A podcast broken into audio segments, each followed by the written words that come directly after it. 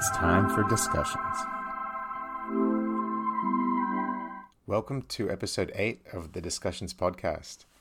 Today we've got a very personal one. This is the breakup episode. Now, I haven't been in a breakup in a really long time, but I've helped my friends through breakups recently.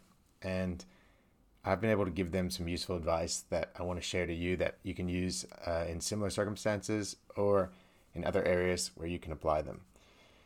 The best breakup advice that I ever got was when I was just through a breakup. I felt sad, and my friend called me and he said, "It's do you feel sad right now?" I said, "Yes." He said, "Good, because that's normal. That means you're human. That means you know the only people that don't feel sad after stuff like that is a psychopath. So it's really normal what you're feeling right now."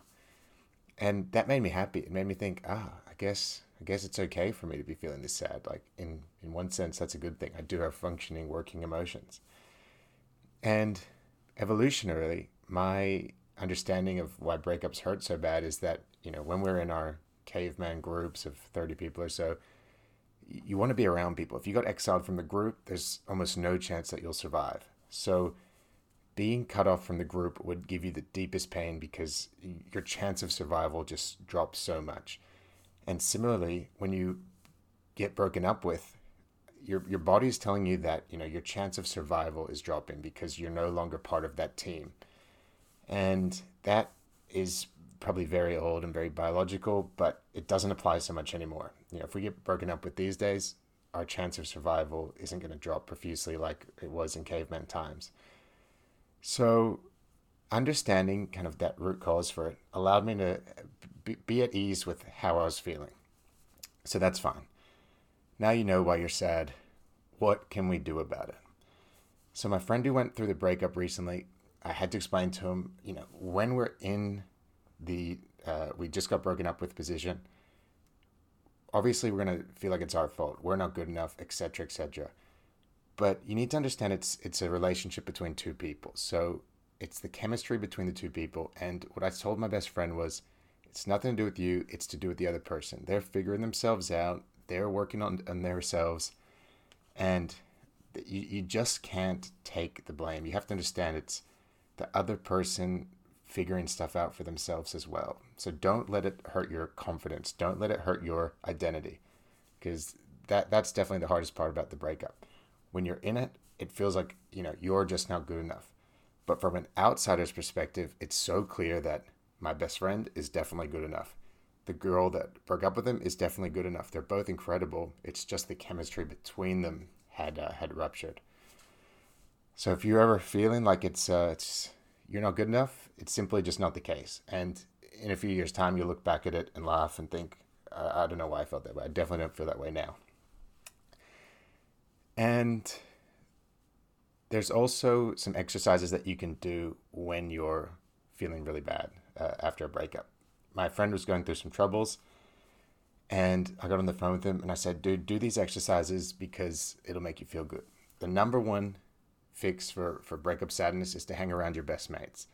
Hang around a group of friends, and that's when you'll be the most distracted. You'll be, you might be like 20% sad still, but you'll be 80% distracted. You'll be around good company. You're still getting your connection to other people. You're, it's still relationships, and it'll definitely help take your mind off things. So I always tell people to hang around friends as much as possible after a breakup.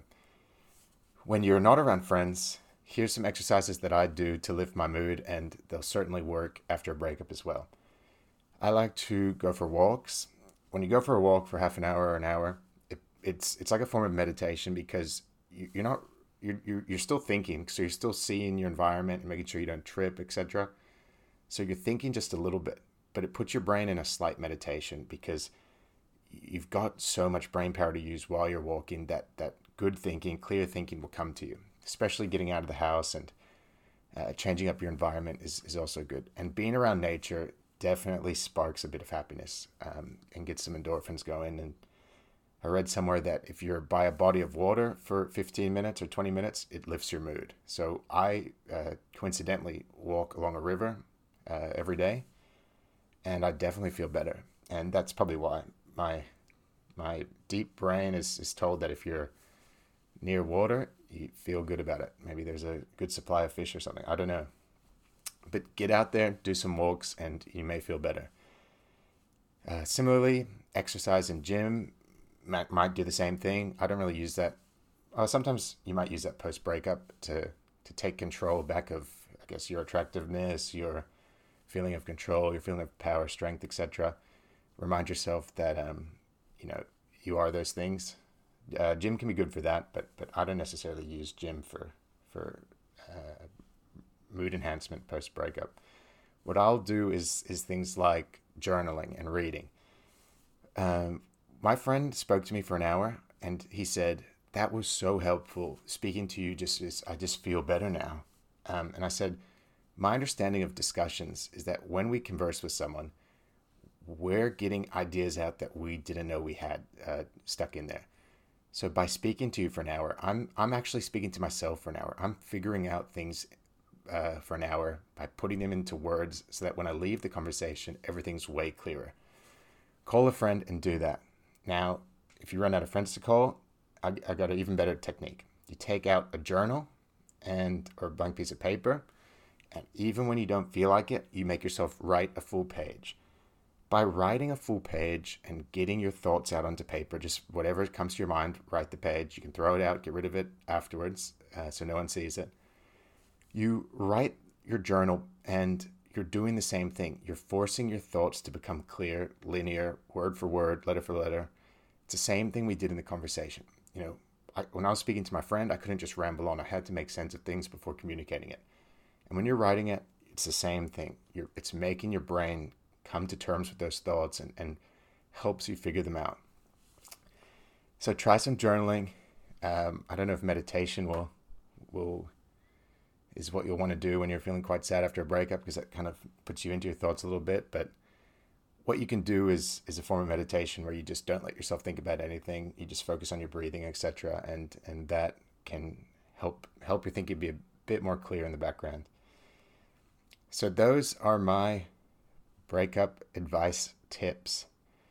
And um, feel free to apply those to other areas of your life where you, you may have gone through some difficulties. So, thanks for joining us for this episode and subscribe below so we can bring you more content.